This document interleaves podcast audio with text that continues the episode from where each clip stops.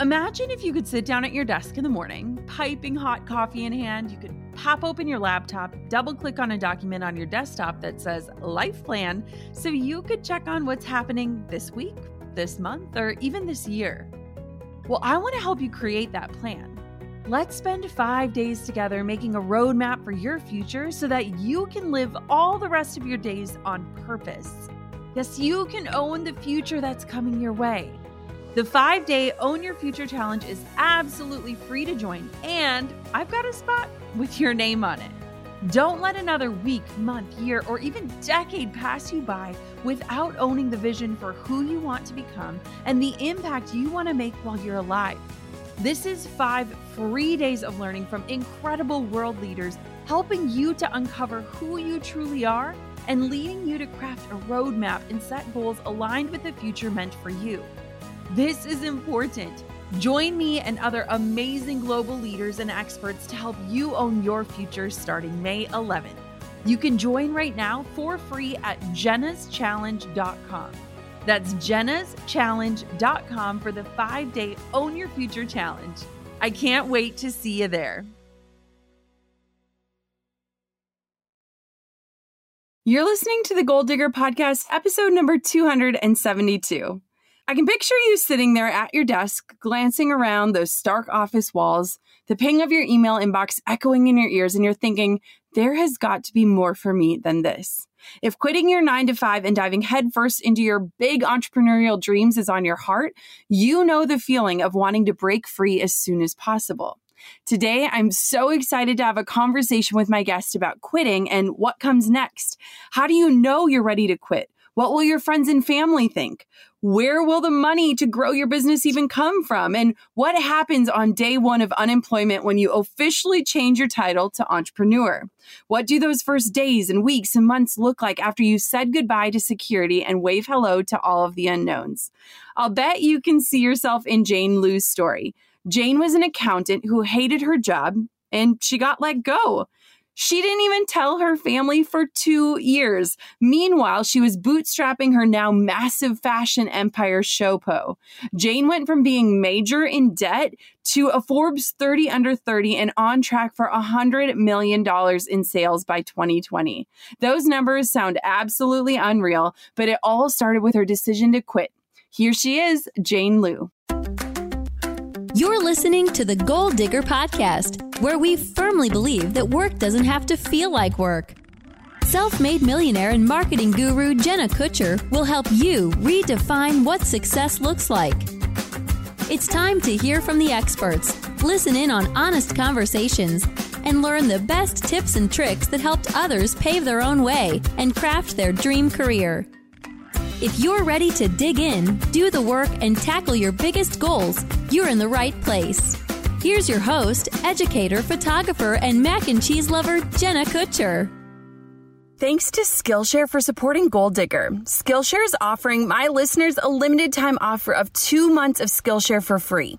To sign up, go to Skillshare.com slash goaldigger2. Again, head to Skillshare.com slash goaldigger2 to get two months of unlimited access to over 25,000 classes for free. Thank you to ShipStation for supporting Goal Digger. You can try ShipStation free for 60 days when you use the promo code GOALDIGGER. No risk. Start your free trial without even entering your credit card info. ShipStation.com, promo code GOALDIGGER. Hey, Jane, welcome to the podcast. I'm so excited to connect with you today. Oh, thank you so much for having me. I'm so excited too. Awesome. Okay, so we kick off every show with our guests just sharing a little bit about their story. So I'm curious for you, where did it all start? How did you end up here? What are you doing today as the founder of a company on track for a $100 million in sales? Fill us in. Wow. I mean, I definitely didn't have the most ideal start. So I actually never even thought I would start a business. I never, like growing up, I just wanted a, like a really safe job. My parents and I immigrated from China when I was eight. And so, you know, as an immigrant, all they want for me is job security and financial security. And that just meant working for a big company, which I actually really wanted to do when I was younger. I studied commerce and I ended up working as an accountant. I was so keen I got a job straight out of high school. And I thought I was like, I thought I was the because I thought I thought I was like set up for life. I was like fast track, great career in accounting. And I did that for like almost pretty much three years. Realized that it just wasn't for me. I realized I came back, I went traveling.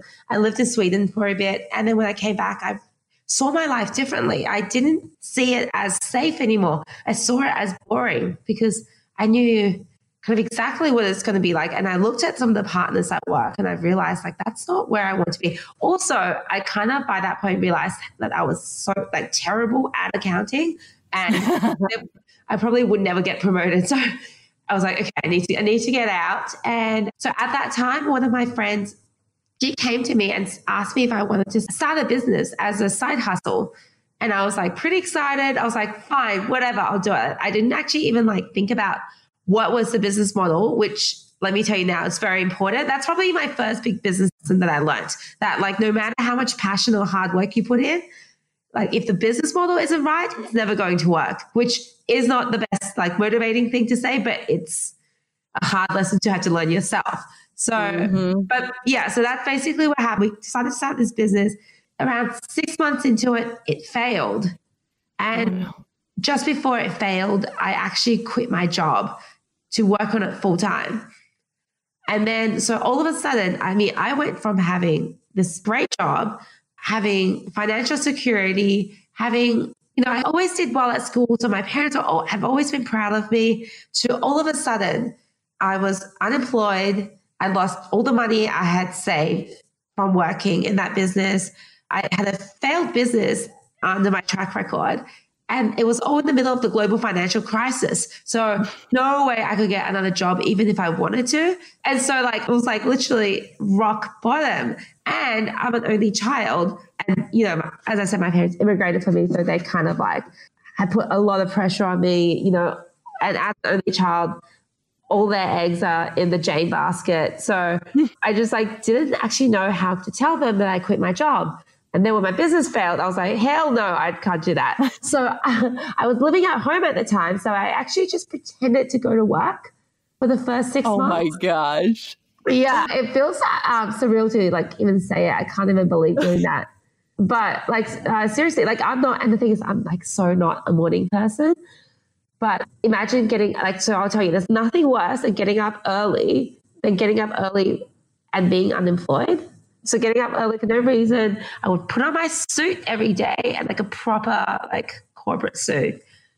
And then actually my mom used to work in the city, so I would have to get the bus into the city with her. Like I couldn't just like walk to oh a park. Oh my gosh. I know. I used to carry around an empty laptop bag and just that was like the start, the genesis of Showpo. so what did you do all day when you'd go into the city? So I started just kind of like, you know, I just started off wandering around trying to figure out, you know, and I used to, you know, go to a cafe with my laptop and try and brainstorm. But then I realized, you know, that gets pretty expensive to sit in a cafe all day. And I wasn't doing anything. And so I got a job as a receptionist at a laser hair removal clinic, which is fine, but not, you know, a natural progression from having a degree in accounting and finance. So, but then, you know, I needed the money. So I always tell people there's no shame in like going to get money while you're trying to figure this out because that's kind of like, I know you don't really, I would say most people actually don't start a business for the money. They do it for other reasons, but you need to remember you actually need the money. it's like, yes. You know, it's like you don't, no one loves blood, but you need blood to stay alive. You just kind of need that. You need money to stay in business. So, what did Showpo like? How did this come to be? What were your next steps? So, you're working as a receptionist. Your parents think you're still an accountant. You're going into the city every day. Mm-hmm. then, what happened? So I only at that point. So the thing is, this like entrepreneurial wave hit Australia a lot later. So even though this is 2010, I still only at this point had one friend that had their own business. Like I didn't know anyone else with their own business. I didn't even know about startup communities and like there weren't podcasts for business back then. And all the books I used to read back then were like, you know, Steve Jobs, um, Richard Branson. It wasn't like there wasn't anything that attainable. So I didn't know where to seek advice. So I went to this one friend that I I knew that had his own business. And I think I was secretly trying to hope that he would give me a job because, you know, no one else would give me a job at this point. And so I thought he, maybe he could give me a job and I could just learn a lot from him about how to start a business. And so when I came to him, he actually he suggested that I meet his friend who already it's a girl who had her own business in fashion, but not in retail, and also wanted to get into a retail business. So he suggested that we could start a business together. But then at this point, so I forgot to say that my first business, the one that failed, we ran pop up stores and stocked emerging labels. It was still retail. And so when he suggested that I start a retail business with this new girl, I said, well, heck no, that is the last thing that I want to do. I literally just failed in this fashion retail business. I want to stay as far away from it as possible because it's not my thing. Which now I realize how stupid that sounds because I literally just, you know, where all my experience and learnings are. And the whole point is to take your learnings and build something bigger with it. So anyway, at the time I was like, no, no, no, kind of like, give me a job. But he kept that I meet this girl because he had this impression that I was kind of retail expert. And how he had that impression was because the first business, we hemorrhaged all this money. We decided to use PR for marketing. I think mainly because my ex business partner had a bit of chip on her shoulder from being made redundant from her corporate job in the global financial crisis. So we got this PR, which didn't actually make us any sales because it's it's really hard to justify PR at that level of like hiring an agent when you're doing a startup. But we actually did get quite a bit of PR and it, while it didn't bring us sales, I used to spam all of my friends with it on Facebook. And so he was one of them. And so he would see that I was getting all these, you know, mentions in, you know, renowned publications. And then he would have forwarded to his friend as well. So, you know, even though it didn't have the purpose that it was meant to have, it actually gave him that impression that I was a retail expert, which he passed on to his friend, which he suggested that I would just go meet his friend. And I kind of reluctantly went, but I had to go because I had no other options. And when I met this girl, we just instantly hit it off. We got along so well. And then I think maybe within a handful of times of meeting, we one night got drunk, had too many glasses of red wine, and we came up with a name and concept behind Show Pony, which is what we were called back then. So it just kind of all happened. And I can't believe it because normally things don't happen that easily and quickly. I mean, not mm-hmm. easily because I had to go through a failed business for it to happen, but you know what I mean. right. So let's say someone came up to you today and they were like, I have this job. It's a nine to five, and this isn't the path for me. I know there's something more out there. What would you tell them to do? Well, if they have a business idea, then that's great. I would say just, you know, just go for it because you should always have a bias for action because the sooner you start, the sooner you learn, and you're not going to get it right at the start. So just, you can plan, plan, plan, but what you're going to learn and it's just going to exponentially grow when you actually start. But if you don't have a business idea, do not start and waste your money. I would say go and work for a startup. You can learn so much. That's 100% what I honestly probably should have done, but I didn't even really know about startups back then. Okay, I'm dying to know. Tell me what happens with your parents. So they think you're going to this job. How do you drop the truth to them? What does that look like? Where were you at in your career at this point when you tell them, hey, I'm actually not an accountant anymore. I have my own business. This is what it looks like. So my parents are actually quite gullible. I actually, so I stayed with them for six months and kept up this facade of putting on the suit every day. But then my boyfriend, who we were in the long distance relationship with, um, because he's from Brisbane, moved to Sydney for work. And I like to think for me. But when he moved in, I just like showed up with all of my stuff. We've been dating for maybe like seven months at this point, but most of it long distance. But I just showed up with all my stuff. We never had a should we move in together talk.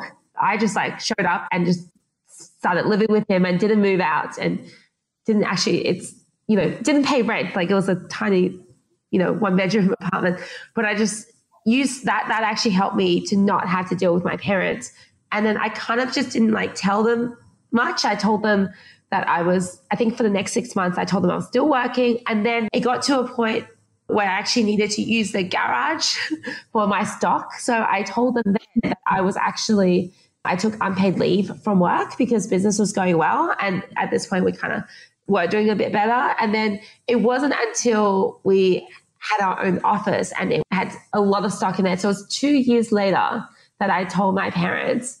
And I think I had such a big fear of failure and I didn't want them to be disappointed. And I, you know, obviously it sounds like I have some kind of complex about this, but I literally looked at probably had half a million dollars of stock sitting there. And so I thought, you know, worst case scenario, if I fail now, I could take this stock, like fire sale it and use it to invest into a new business or at least like keep me going for a while. But at this point, I was, that's when I felt safe to tell my parents. And when I told them, they couldn't believe it. They were like, oh, because they're not entrepreneur, like entrepreneurial. They worked in businesses. They worked, my mom works at a bank. My dad's a computer engineer. And they were just like, how did you have the balls to do this? And I was, you know, I was being a little sucker, but it's true. I was saying, I said that, you know, you guys dropped everything you knew. You took the biggest risk of all. When you moved to Australia, you didn't have, you left all family and friends. You had to, you know, they couldn't get the jobs that they had. They, you know, they had to work as cleaners and, and in factories and they didn't speak the English and they, you know, still don't really speak good English now. And like you risk everything. So that's kind of like what it takes to be an entrepreneur, I think. Mm-hmm. so, one of the biggest questions that I feel like I get, and one of the biggest roadblocks that people hit when they have this idea, this notion of starting their own business is they don't have money. And you kind of said it earlier, and I love what you said about like you have to have money to like fund the startup process. Like you have to keep investing and reinvesting. But what did it look like for you when you don't have this salary anymore to invest in this business? How did you make things work? How did you make it happen? Well, you have to, it's a lot of skimping and hustling. So I actually got lucky in terms. So I think I think that your two main expenses with starting an online store is stock, your inventory, and also marketing. So my first, and you know what's I think is crazy is how much you and you'll hear this how my first business, even though at the time I thought it was the biggest mistake, the biggest failure of my life. And you know, when you're younger, you you know, make everything's more dramatic, you know. But I couldn't even forgive myself at the time for making such a stupid mistake. But now with hindsight, I could see how one thing led to another. So with the first business where we stocked products from emerging designers in our pop-up store, we did it on consignment terms, which is what my business partner kind of taught me about this at the time, which meant that we would take stock from these designers and we would only have to pay them after it's sold, which means that we didn't have to outlay any money up front. And so with Showpo, what happened was we, my new business partner knew a supplier. And so we approached the supplier with the concept of consignment. And we very uncommon. Like wholesalers do not like consignment, but we got very lucky that she had that relationship and they did say yes, which meant that we didn't have to t- pay for any stock until it sold, which at this time I had no real fashion experience. So I didn't know what stock to buy. So I was learning as I went, which, and I didn't have the money to do that. So it kind of gave us this risk free way to test out the market and understand what our customer wanted. And so what this meant was it was a very manual and laborious exercise. It meant that every day I would have to go to the supplier's office and pick all the orders that needed to be fulfilled that day for the last 24 hours. So, but at this point, you know, time I had a lot of, but money I did it. So I had to do this. Mm-hmm. And then so, you know, and of course, once we started to make some money, we would start buying stock outright because that's, you know, makes more sense as a business model. But, you know, and then so your other big thing, uh, expense is marketing. And so back when I was working in my corporate job, I would spend literally all my time on Facebook. Like I was a Facebook addict. And I would, you know, that person that would alt tab to a fake spreadsheet when someone would walk by. But I was spending all my um, on Facebook, which probably explains why I was so bad at my job.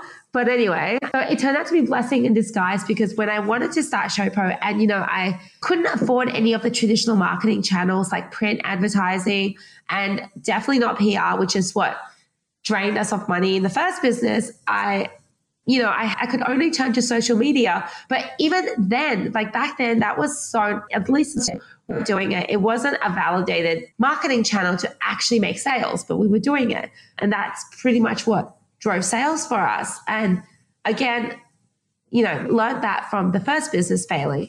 That is like honestly, isn't it amazing though to look back at how resourceful yeah. you can be when you're starting out? Because I feel like a lot of times when you have a budget, when you have money, you aren't as scrappy or as resourceful as you yeah. were when you didn't. And I feel like a lot of times we have to remember to like go back to those days where we were just making things work with whatever we had. And I feel like sometimes you can lose that. The bigger you get, you're like, oh, I can hire someone or I can do that. And that scrappiness is what got you to Absolutely. where you are today and even know? honestly, even now, we still have to remind ourselves to have that startup mentality because I look around the office and sometimes it's just like, you know, you can get you can get lazy and carried away. But so you, I think it's just so important to have that rigor because the problem is, you know, you can't predict the economy, you can't predict what happens, and you want to be able to stay nimble, you know, because at like I look at the last few years, there's been times where, you know, you have a few bad months and then you realize how fixed your fixed costs are.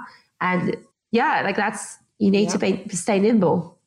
So I want to know when did you actually feel like an entrepreneur? Like when could you tell people I'm an entrepreneur? Cuz I feel like that's a huge turning point going from like a more corporate job to saying, "No, I own my own business" or "I'm an entrepreneur." What did that look like for you? Um, I feel like I think the moment that I knew that I like kind of looked around me and thought, "Oh my god, I've I've made it. I've like achieved what I wanted." Was there was a point where I, I was making more money than what I would do if I was working. So that was good because that meant that I didn't have to justify work. But then I also, so the thing about accounting is there's this postgraduate study, like your CA or your CPA, which at one point I realized, like, even if I, this is a bit lame, but like, even if I failed, I could get another job working for another online store, for another retail business. Like, I would not have to ever do that degree which was just like, I keep hearing that it's like five times worse than university. So I'm like, oh my God, that was when I was like, I have actually successfully changed my own path, which like that's in itself just, I thought that was amazing. So that was when I, you know, gave myself a pat on the shoulders Real quick, before we talk more with Jane, I have to give Skillshare a little love. Skillshare is a longtime partner of the show, and I've always loved everything they stand for. Skillshare is an online learning community for creators with more than 25,000 classes in design, business, and more. You'll discover countless ways to fuel your curiosity, creativity, and your career. Take classes in social media marketing, mobile photography, creative writing, or even illustration. Whether you're looking to discover a new passion, start a side hustle or gain new professional skills, Skillshare is there to keep you learning, thriving, and reaching those goals. My team has been exploring new courses on Skillshare while I'm in Hawaii. Kylie is about to dive into a course on project management with Google Docs and another one in storytelling. Skillshare is also where I learned my hand lettering techniques on my iPad, which have been a game changer for creating my own custom graphics and fonts for my brand. Join the millions of students already learning on Skillshare today with a special offer offer just for my listeners. Get two months of Skillshare for free. Two months of unlimited access to over 25,000 classes for free. Sign up at Skillshare.com slash goaldigger2. Again, head to Skillshare.com slash goaldigger2 to start your two months now. That's Skillshare.com slash goaldigger and the number two. Thank you to ShipStation for supporting the show today and for helping me get everything labeled and in the mail on time for my online store. No matter where you're selling, Amazon, Etsy, or on your own website, ShipStation brings all your orders into one place. Then you can compare shipping options between the major carriers, USPS, UPS, FedEx, Amazon Fulfillment. They are all on ShipStation. So you can choose whatever makes the most sense for you, your product, and your customer. ShipStation is super efficient, but they also offer big discounts on shipping. So now you don't have to be a massive company shipping truckloads of product every day. You can get those same discounts with ShipStation so you know that you're always getting the best deal. Don't let the shipping time or cost be the roadblock that keeps your customers from hitting that submit order button. Try ShipStation free for 60 days when you use promo code GoalDigger. You don't have to hand over your credit card info, you can just start your free trial right now. Just visit shipstation.com, click on the microphone at the top of the homepage, and type in Goal Digger. That's shipstation.com, then enter the promo code Goal Digger. ShipStation, make ship happen. Walk me through like what Showpo is today. Like what does it look like? How is it different from when you were out there like picking the orders on consignment? Because I know it's transformed yeah. in um, crazy ways. Well, we are a huge business now. Well, I like to be compared to we have like over 150 staff members. So that's probably the biggest change, like how many lives that we are impacting. You know, I think when we first had some like adults working with us, like actual adults, I was like, wow, our, we're impacting not just them, but their family. That was kind of surreal. But now it's, we're at a stage where we're growing up and saying that, you know, we're about to turn nine, that Showpo's growing up and like we've hit puberty early because we're dealing with all these like growing pains at the moment, to be honest. Because I think when you're a company at this level, you need to set everything up at a level much bigger than what we are now. Like we need to hire people that is of the caliber that's much bigger than where we are so that they can take us there. And we need to buy all the same expensive software that all the bigger companies than us have. But we don't have the sales for that yet. And we also have a lot of the legacy systems from when we were much smaller. And I think we've just grown. So three years ago, we had probably like 15 staff members. So that growth, like we we still have a lot of the older, and you know, I honestly always had thought that we had great systems and processes. Like one of our favorite sayings at the office is rules control the fun, and that's from friends. Mother said it. And but mm-hmm. honestly, we still mm-hmm. lack a lot of like systems and rigor. And I think that's what we need to focus on, which isn't that fun. Like we need to now have more, I guess, almost bureaucracy before things can happen.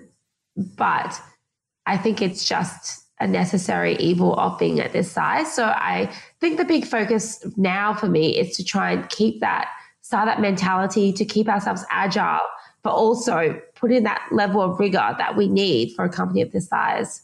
Yeah, I think the thing about is you you constantly you're juggling different things. So one, you know, juggling like being agile versus putting in rigor. And the other thing to juggle is you want to protect what you have because you're dealing with more money, more people's lives. If you screw up, it's it has a bigger impact, but then you still want to keep innovating. And so, yeah, so I think it's just juggling I think one of the hardest things about scaling a business is you start with like the vision and the passion, and then pretty soon you realize you're just a people manager. And so it's so easy to get into this phase where all of a sudden you're supposed to be the visionary, but your days are tied up with meetings and, and managing requests and putting out fires, and you're this people manager how are you still like infusing your vision? Like, how are you making sure that you are the one steering the ship of Showpo? I think some of the like the structure we have in place kind of allows that. So we have like an executive team who are the head of departments,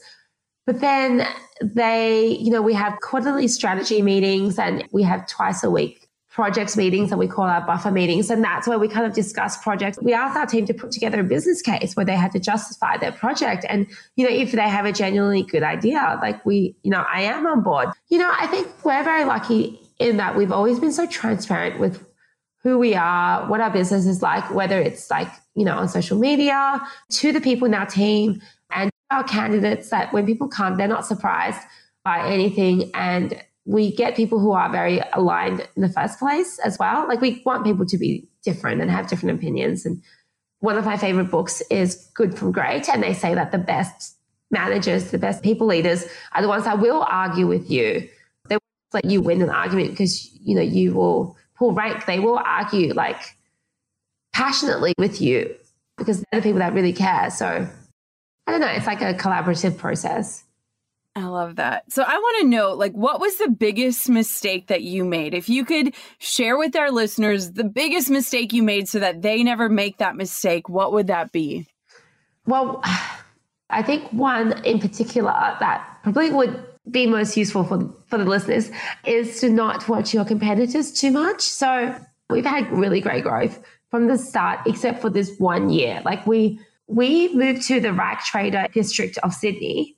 We moved our office there. And I thought it would be fantastic to do that because it meant that we were close to our suppliers. And that meant that we could, you know, we could have first dibs of all the stock because we could, you know, run down quickly. We could build close relationships with our suppliers and it'd be really, we'd save on postage for samples and, you know, yada, yada, yada.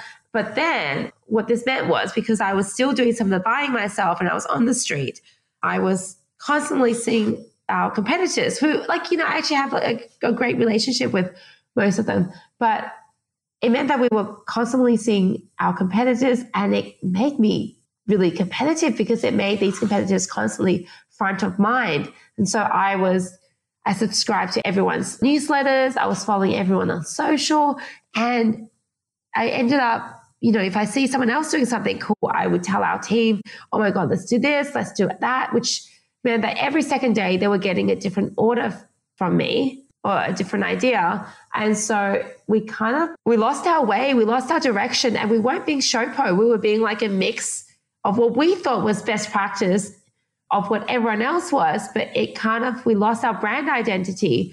And not only was it confusing for our customers, because honestly, it's a very crowded space on like fast fashion online space. And so if you don't have, and at this point, we were still not designing our own products. Like we design 80% of our products now. So that in itself is unique. But at the time, we weren't doing that. And so without our identity, we really weren't anything. And so we lost that. So it was confusing for our customers, but it was also really confusing for our team and uninspiring to have like to have a leader that was just copying other people and so that year that we didn't grow at all. And we also just broke even. So that was a big lesson to learn to like you know you want to always stay in tune with what the industry is doing because you would be you wouldn't want to turn a blind eye to that. But you really need to focus on your own goals and your own vision because and really understand that anything that you do that takes you away from that actually comes at an opportunity cost because if you're doing someone else's if you're doing something to copy someone else then you're not doing your own project which the price that's such good advice. I feel like so many people, like the bigger they grow, they start paying attention and trying to level up or seeing what's working for someone else and then trying to emulate that. And I feel like it's so easy to get lost in that shuffle of like more more more and scaling and getting bigger. And oh, I think that's such good advice. So I want to know, like, if you were to start all over again, what would you do differently? Let's say you're back, you just got let go from your job, you have zero dollars, one failed business under your belt. Would you do anything different? I think what I would do better is to hire the right people because now, like, having that experience, and honestly, I think a few key people have really been the key drivers of our growth and that's been just phenomenal. So I think being able to, you know, find those people really help. But I think I honestly don't know if I would, because I used to always say that I would back myself more and take more risks. But maybe it's good the way that I've approached this because we've never taken on investors. So the whole business has been bootstrapped. So if I was to be more gung ho about it and have taken more risks, maybe I would have like screwed things up and have like ran out of money. So who knows? I, I kind of think like, well, I don't know. You know, that question's like, oh, what would you tell your 15 year old yeah. self to be different? Differently. I would say have more confidence and blah, blah, blah. But I think like, you know, maybe, maybe having that a, a level of like self doubt is good because that's what keeps you self aware as well. I don't know. Maybe like I don't know. It's so I'm not hard. saying it, it, all worked out. So it's like, would you really? Yeah. you know, thank God it always works out. You know. Yeah, yeah. So crazy. Exactly. I love it. So I'm dying to know what do your parents think of Jane today? Like now that they've seen this crazy transformation, this crazy growth, the awards, the accolades, the numbers, what do your parents think today?